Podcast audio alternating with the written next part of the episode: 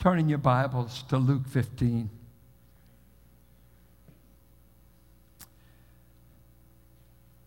The thing about this matter of missions, you need to preach the whole Bible. And, and I'm a bit, I'm a little frustrated. I want to preach on the glory of God in missions. We worship, uh, God said He wanted His glory uh, to reach all the nations, that He's seen as a magnificent God, a great God. And then my heart was drawn to Luke 15, which seems weird for a missions conference. Why in the, where's missions in Luke 15? Well, uh, I want to try to unpackage uh, Luke 15. Uh, it, it's most of our time is spent talking about a prodigal son that went away and came back and we'll use this for family life. Uh, we'll use this about our prodigal sons and our prodigal daughters. And uh, uh, don't want to take away any comfort you've ever gotten from that. But I want to uh, tell the stories like Jesus intended them. Is that fair enough? So I think we need to look at this and see uh, the heart of missions from the point of view of God. And so we first of all need to know that there's three stories that are told in chapter 15. Three stories. Story about a lost sheep, a lost coin, and about two lost sons. And we seldom talk about the second lost son. And what is astounding in the story, and I doubt that I'll get to the second son. I wanted to do it all today, but I'm not going to rush it. So I'll come back next week if I need to talk and develop the second son. One son is lost as a rebellious, outraged uh, sinner for which the Bay Area is known for. Uh, went to Cal Berkeley and uh, started sharing the dorm, started having all the sex, drugs, and booze and weekend parties, and by the way, picked up a degree along the way.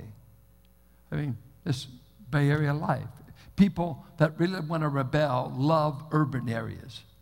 Urban areas are the place to really boogie.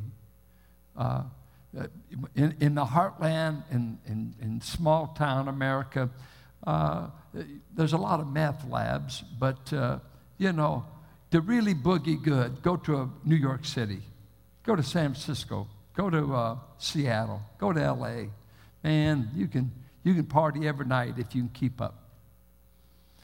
But then the thing we miss is the boy that is respectable, that never leaves home, that is as far from his father's heart as the boy that left. And that is really the anticlimax of the whole chapter. The chapter, uh, if I had time to show you, in the poetry of it, there's eight stanzas, stanzas that tells the story of the first son, and there's only seven stanzas on the second story because the eighth stanza has never been written. The story should have ended this way. And the elder brother was so delighted that his younger brother came home and that he saw his father once again dance, rejoice, and throw a party, and that they all lived happily ever after. That's how it's supposed to end. But instead, it ends with the older brother never having come into the party, never having entered uh, angry mad at his father, wanting to have his friends and have a party. He didn't want to be at the party and he didn't go to the party. What in the world is that doing in the story? Why does the story leave with that tension? Seven stanzas, the eighth was never written, and we see an old man begging a, a son that he's left the rest of the inheritance to. The father gets to spend the money as long as he's alive, but when he's dead, the older boy gets it all. The younger son already spent his third of the inheritance. The older son gets two thirds. And so we're going to say, why, why did it end that way? What is the point of the stories. Three stories. Two conclude just like they're supposed to. It's like a Hallmark story. It ended just right. You think that, uh, you know, somebody like Alfred Hitchcock wrote the last. What happened? No resolution. No resolution. Well, let's first of all examine why the stories were told. There was a distinct reason and a distinct audience that he's telling the stories to, and we miss it. We miss it all the time. So we don't interpret it right. So follow me. Uh, chapter 15. The occasion. Now the tax collectors and sinners were all drawing near to hear him. Now, let me say something here. When you call somebody a sinner, when everybody's already a sinner, you're saying you're notorious for your sin. You're a notorious sinner. You're known as a killer, a thief. Uh, I mean, you, you're outrageous, uh, immoral. You're breaking all societal norms. And then a tax get, gatherer uh, Matthew was at. Now, to the Jews, there's no one they could hate any more than a tax collector because he sold out his soul to the Gentiles. The Romans needed taxes. And when they hired a Jewish tax collector, the trade went this way Rome wants, let's say, 70%, $70. The tax collector can have everything above that that he makes. So guess what they did? They doubled the price. They would say, You owe the government 150. Guess who pocketed the other $75? The tax collector. And the Jews knew this. And they also were seen as collaborators with Rome. And they're selling out their own people in their hardships. They're over here charging double for the tax debt. They've got the law of Rome behind them. They are a hated, crooked bunch, and the Jews could not stand them. Now, the Pharisees and the scribes grumbled, saying, This man welcomes sinners and eats with them. To eat with them in that culture was the table of friendship. It wasn't a light meal, it wasn't light in that culture. If you ate with someone, uh, it was you brought them in. Uh, uh, they, it was friendship, it was welcome. And so they're observing the style of Jesus' ministry. Jesus, if you are a rabbi sent from God, and if you're the Messiah, as you claim, and if you're this holy man, it does not fit by the audience you attract and the audience you hang out with. It does not make sense. A holy man should only run with holy people. Unholy people would never be drawn to a holy man unless you're like them. And, and that's, that's the tension here. And so Christ sees the religious leaders, the Pharisees, by the way, were the right wing conservatives of Judaism.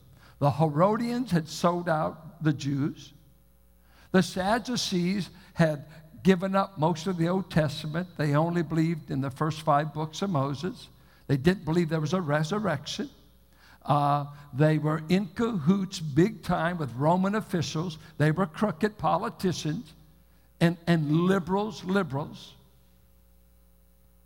The bunch that was orthodox and the Hasidim and the right wing conservatives that believed in the resurrection, believed the scriptures were of God, believed all the Old Testament books. The conservatives of the day were the Pharisees. They were the holy men, the most holy representatives of the nation. And not known for being politicians, but they tithed on their mint box. They observed the Sabbath. They were strict, abiding Jews. I think the epitome of Jewish religion at the time. So these guys are no Twinkies. They're the representative of the right wing, righteous segment of Judaism at the time. And they are suspicious, they grumble, they are disturbed by this guy's ministry. It doesn't fit. You can't be from God and attract these kind of people. Jesus begins. He tells a story about a shepherd. And he tells you that this shepherd had a hundred sheep. One comes up missing. What does the shepherd do? Too bad. Let him die. It's late at night. Uh, he got into his mess. He can get out of it. I'm going to sleep. No, no, no. No, no. The shepherd, he gets someone to take care of the 99, often had to hire somebody. He hires somebody to take care of the 99. He doesn't abandon them. He goes out. We don't know all the peril that he encompassed, but it's a search and rescue party. He, uh, these sheep are always getting lost. He goes and he finds that sheep, and when he found it, he picks it up, puts it on his shoulder. You know what a full grown sheep average weighing in Palestine? 70 pounds. And see, when you find a lost sheep, you don't say, you know, like your dog. Here, here's doggy bone. No, no, no, no. He has to pick it up because the sheep is still lost, still stubborn, still spooked, and they have to even subdue them when they're rescuing them. And so you see him rescuing him, putting it on his shoulder. Now, come on, carrying 70 pounds, that you might be an ex Marine, God bless you, but most of us aren't used to carrying 70 pound animals. But he, he, that's what he's doing. And he brings it back, and when he gets back, he calls all of his friends and his neighbors together and he says, Let's have a party and let's celebrate. I found my sheep. Now, now remember this. Don't miss this. Don't miss, hear me, because it's going to come up in the elder brother. The party wasn't for the sheep. The party was for the man that found the sheep. The hero is the one who found the sheep, right?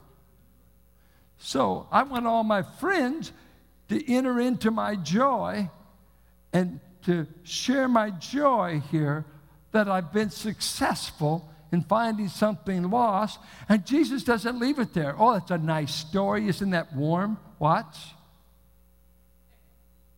I want you to follow the parable. We usually blow it on parables because we don't pay attention. We make them say what we want them to say. Now, notice what he says it's meant to say. Here's the application. Verse 7 Just so I tell you, there will be more joy in. Oh, whoa, whoa. So he's moved this all the way to glory over one sinner. Now, any sinners in the narrative? The audience he's been running with are sinners, outrageous sinners tax collectors. Now, this is God's attitude, Pharisees. God throws a party in heaven every time he sees a sinner repent more than you 99 self righteous Pharisees who need no repentance. So that would mean in a Sunday service, if we had one notorious sinner on whatever level,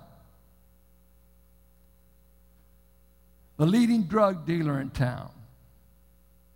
I guess we could, the leading banker in town that's robbing people, if he's doing that. But we always pick on the street guys, you know, the rebel, the way out. They were really sinners. You were a nice one. But if the worst guy in town got saved today, there'd be more partying going in heaven than a bunch of righteous ones running to hometown buffet because you're going to meet some other Christians. God would, there'd be more excitement in heaven over one notorious sinner coming to Christ than all of us that don't need it. So, well, I'd come forward for prayer, but I don't need it. Uh, I'm already saved. I've got mine. Good. But what does God do when someone gets saved? He says it. I mean, right there. He throws a party, just like a shepherd throws a party for his friends. Does that seem a little absurd? That God threw a party the day you accepted Christ?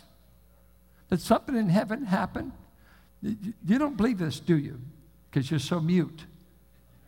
You've never heard this stuff.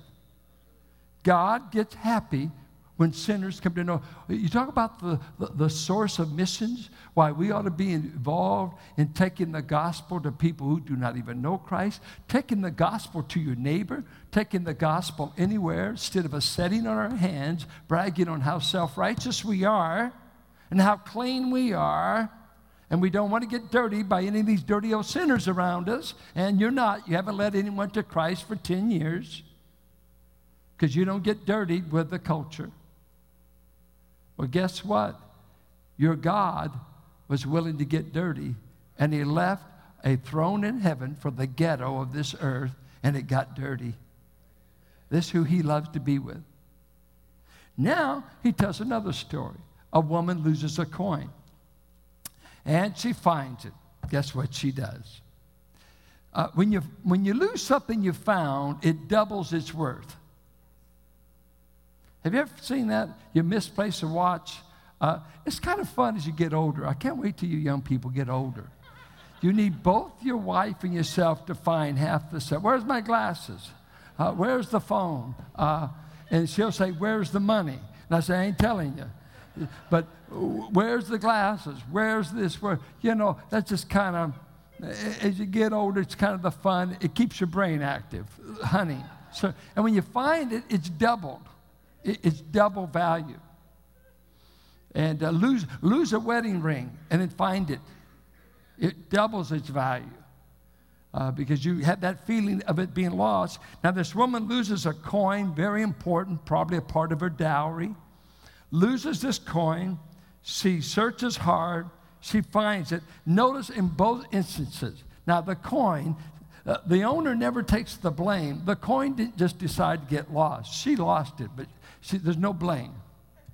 The sheep, we could blame on the sheep.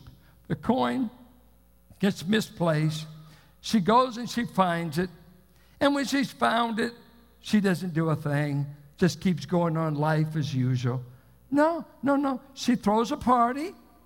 They have a feast. They celebrate. And she says, Rejoice with me, for I have found the coin that I had lost. Just so, application, just so, I tell you, there is joy before the angels of God over one sinner who repents. Now, do you get the feeling here? What makes God get happy? Uh, us running with sinners? No, sinners coming to God, sinners coming to admit their need, uh, and you can't have any impact without contact. Jesus is making contact, for I came to seek and save that which was lost. I came not to call the whole and the righteous. I came to seek that which was lost. What is pitiful is when the church quits seeking the lost. Because now we fuss about what kind of music we're singing. That's, that's what's important, real important.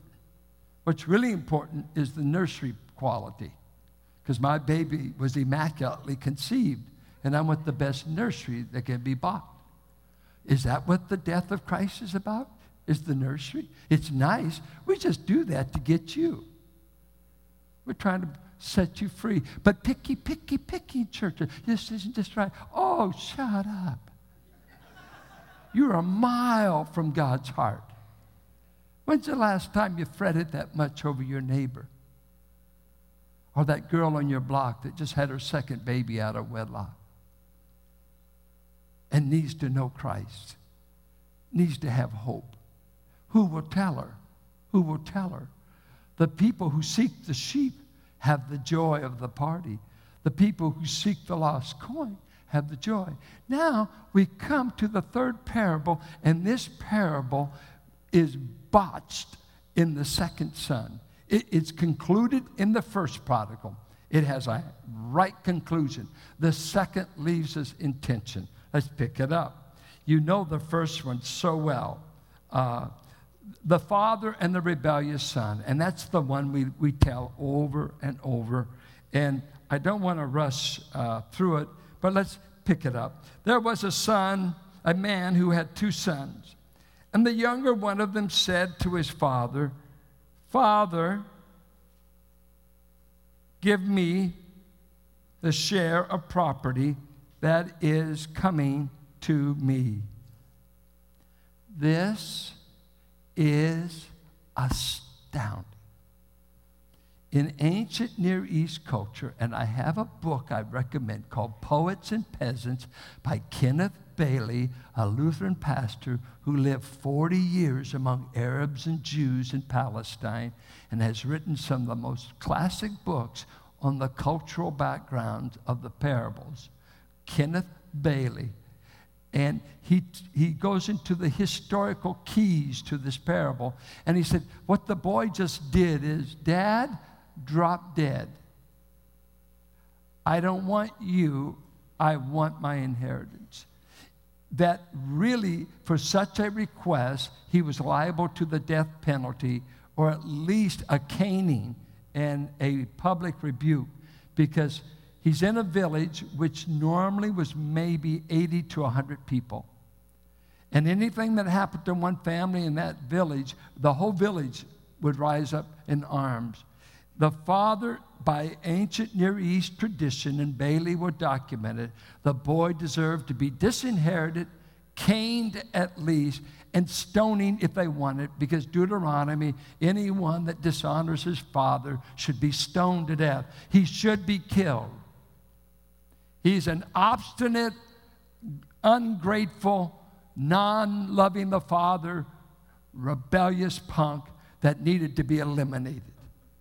And the dad does something that no Jewish man nor Arab man can understand, and the Pharisees are shocked. This is not our culture. What in the world are you telling? He says, The dad did it. He goes out, and in order to give the boy cash, he had to sell the property, uh, one third of it. Uh, and he's a wealthy man, as we read the narrative. He disinherits, gets rid of that, gives the two thirds to the oldest. Now he gets to enjoy the ranch and he gets to enjoy the prosperity as long as he's alive. But he's basically, uh, he's disinherited himself. It, has been all turned over to these boys. And uh, so he gives it.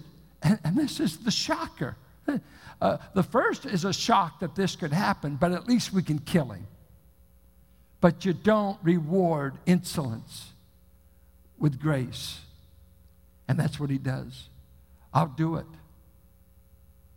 Because if you read Leviticus and Deuteronomy, the land was to stay theirs forever. And dad is doing something monumental. It goes on. Not many days later, the son gathered all he had, took a journey into a far country, and there he squandered his property. Whose property? It's really dad's property that he gave the ungrateful son, but of course it had become his. But what does he know what to do with an inheritance? Spend it. Reckless living. And when he had spent everything, a severe famine arose in that country, and he began to be in need. So he went and hired himself out to one of the citizens of that country, who sent him in his fields to feed pigs. Did the boy go to a Jewish audience or Gentiles? I mean, he's going away from everything that reminds him of his dad and his religion and his upbringing. I'm out of here. I don't love a thing about where I've grown up. I'm going pagan. I'm throwing off all the values I was taught in my home. I'm throwing off all the religious training. I'm going where the pagans live. I am a Jewish boy, have no business being around pigs, but I'm going to sell my life out to them. Many a conservative home has seen their, their girls and their sons throw overboard everything they were ever taught in their home in their rebellious youth. It's the heartbreak of every parent. And so he, he's just abandoning himself. And he, he's out there with the pigs. And he was longing to be fed with the pods that the pigs ate, and no one gave him anything. But notice, but when he came to himself, he said, Oh, how I miss my father because I love him so much. No, no, no. His need made him think of his father, not his love. You see, both boys only wanted dad to meet their needs and their wants. Neither boy loves the dad. Neither boy wants the dad. Dad is only good to give me what I want. It's a lot of Christian praying I hear. I don't want God, I want what God can give me. Lately, I, have prayed a prayer I've never prayed before. It seemed weird when it first came out of my mouth. I, I often, when I begin prayer, I, I begin with adoration and thanksgiving. And here lately, I've been just saying, Father, I thank you for you. And it just kind of stunned me when I said it. Wait, wait, wait. I thank you for you. It's a given, all the things you've done for me and given me. But am I thanking you for all the gifts or am I thanking you for being the giver? Who are you thankful for? What God gives you or for God? What if you had nothing you've got? What if you were homeless? What if you were persecuted as the, as the early church? And they hid out in caves and hid out in animal skins, like Hebrews 11 says. And you lost all of your property, and you had to go outside the camp because you identified with this crucified Messiah. Would you still have the greatest of all things because you had him? The materialism of the West is nauseating, and it's why Christianity is lifeless and why church is boring and non passionless because we have transferred our passion to the stuff God gives us away from God Himself. If I just have God, I've got everything I need. But we're not really living that because we're materialistic, we're capitalistic. We got to have money, cars, and, and if you don't, I won't serve you. If you don't do this, I won't serve you because you're not worth it if you don't give me what I want. You owe me healing. You owe me finances. You owe me this. Oh, oh, oh, oh. God owes you nothing but justice. He doesn't owe you mercy. He doesn't owe you grace. He doesn't owe you any gift. God owes you justice, and you will get justice, but justice will send you to hell. What you really need is His grace and mercy, and only He can give that. Are you thankful for who He is? This God. Get away from gimme, gimme, gimme, gimme. Start thanking God that there's God.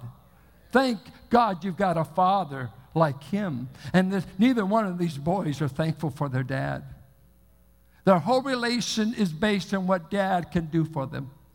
And in the boy's hunger, when his stomach is gnawing, and he's down here with the grunting pigs and, uh, you know, pods and, and the garbage of a hog pen.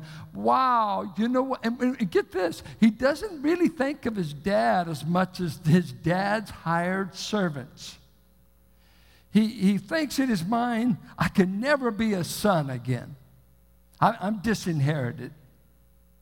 He, he could never do this and save face in an ancient Near East village. Can't do that. That's out. He at least put that together.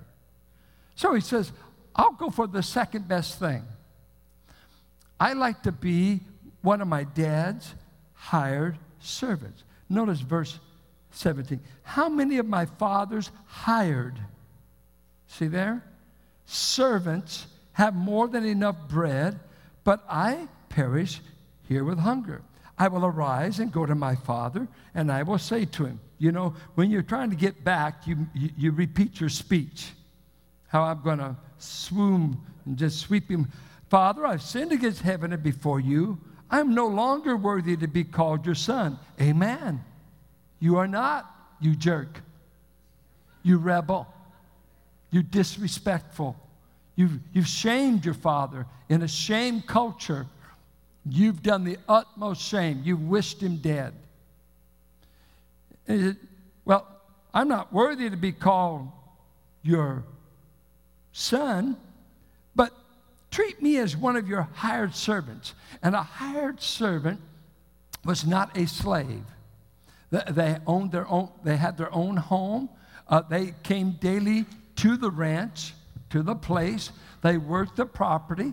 They worked for wages, eh, but they retained their independence of the owner. So the, it, it, um, it's a misthos, is the Greek word, a hired hand. And, and so maybe my dad will employ me. He could never treat me like a son again. But if I could become an employee, he's so good to his employees. Uh, maybe, maybe this was going in his mind. I can work and maybe start making payments on the inheritance I squandered. He doesn't say that, but that could have been working. Or he could have just thought, I can survive on the kind of wages my dad pays his servants. Uh, just to be in my dad's employee, I, have got a future. I'll never be back with the hogs again. So this dad uh, is, is a noble man, even in the eyes of a rebellious son. My dad is better to hired servants than most. If I could be his employee, that's all I, am I'm, I'm going back for. I'm not going back to be a son. That's over. And so once again, we watch the surprise of grace. He makes his speech Treat me as one of your hired servants. And he arose and came to his father. But while he was still a long way off, his father saw him and said, I'm going to give him the whipping of his life. What does yours say? And felt what? Where's the anger? and ran and embraced him and kissed him. If I'd given her enough time, I'm having Pressa sing next week, hopefully, the day God ran. She sang that song for me when we were at the theater, and it's right off of this verse. Now, now come on, let me ask you, parents. You're, you're, you're an older man who knows what he is? To have these sons, I put him in his 50s, maybe 60s. And how do you see somebody a long ways off?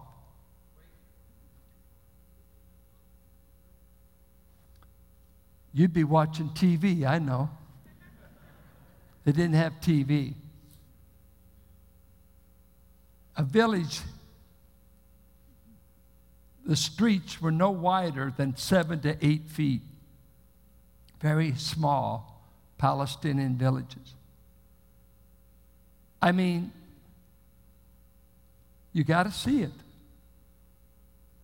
I mean, this had to be a focused mind. I'm looking, I know how that boy walks. Uh, I raised him.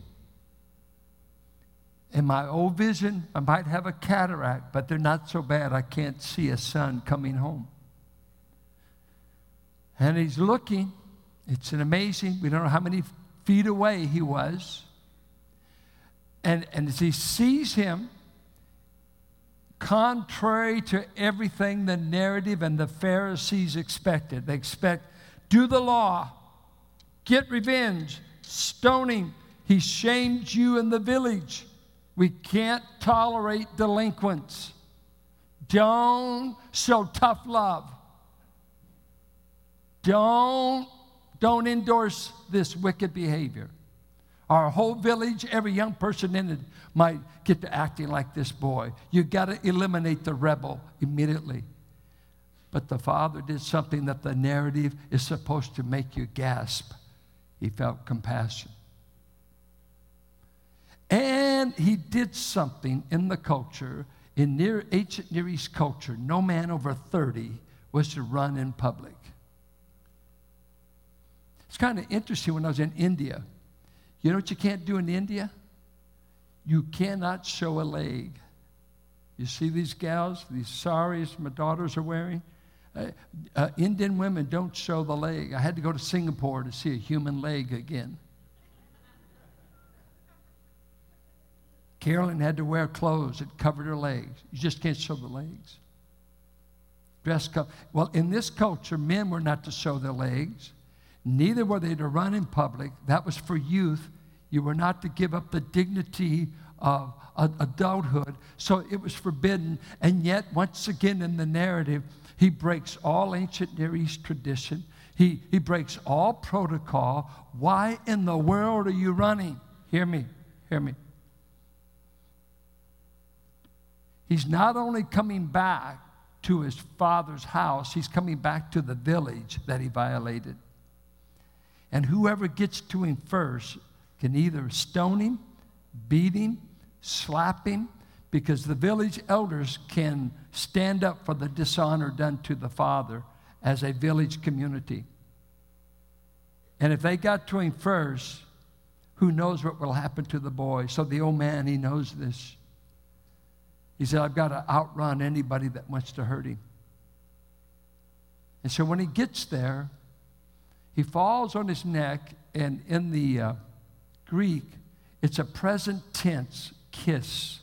I think the way to translate it, he smothered him with kisses. And the last place the boy's been is where? No old spice on this boy. It's old pig husk. Old pigs is what he was wearing. Animal waste. The garbage of a Gentile hog farm. That's what this boy had on him. I never forget Jim Cymbala saying he was praying God would save, and he had one drunk man down in Brooklyn where their church is, that they had a drunk man that often uh, begged for money and was always seen next to Brooklyn Tab. And uh, he was a mess. Uh, oftentimes urinated on himself or had thrown up. Uh, always bad. And they always prayed, God save this man. And he said, one Sunday morning, who should come down the middle aisle when they made the invitation but this man? And uh, he came, and, and it was one of those mornings the pastor would love to say, Would one of you counselors please handle this man? Said you could smell him coming. Hair matted, clothes soiled. And he came right to Jim as Jim buried his head into the man's matted head with all the odors of the street and the odors of not having a shower for weeks. He said he saw one of the dirtiest men in Brooklyn come into the arms of God in one service. And he said, I've been praying. I didn't know they'd have to be this bad, but you finally brought him. You finally brought him. God's asking us to embrace a dirty world, not to be dirtied, but that we could show him the way home and show him a father that's not offended that you've been sleeping with the hogs. He's the kind of God that accepts you even when you smell like a hog, even when you've been acting like one. This is amazing. The Pharisees, they're doing everything they can. They're tithing on everything. They're strict on every rule. They're full of religion, religion, religion, religion, religion. And their religion is a thousand miles from God's heart. And they were going to hell as much as the rebellious son. It's terrible to be in the church and be respectable and still be lost and still not have the heart of God.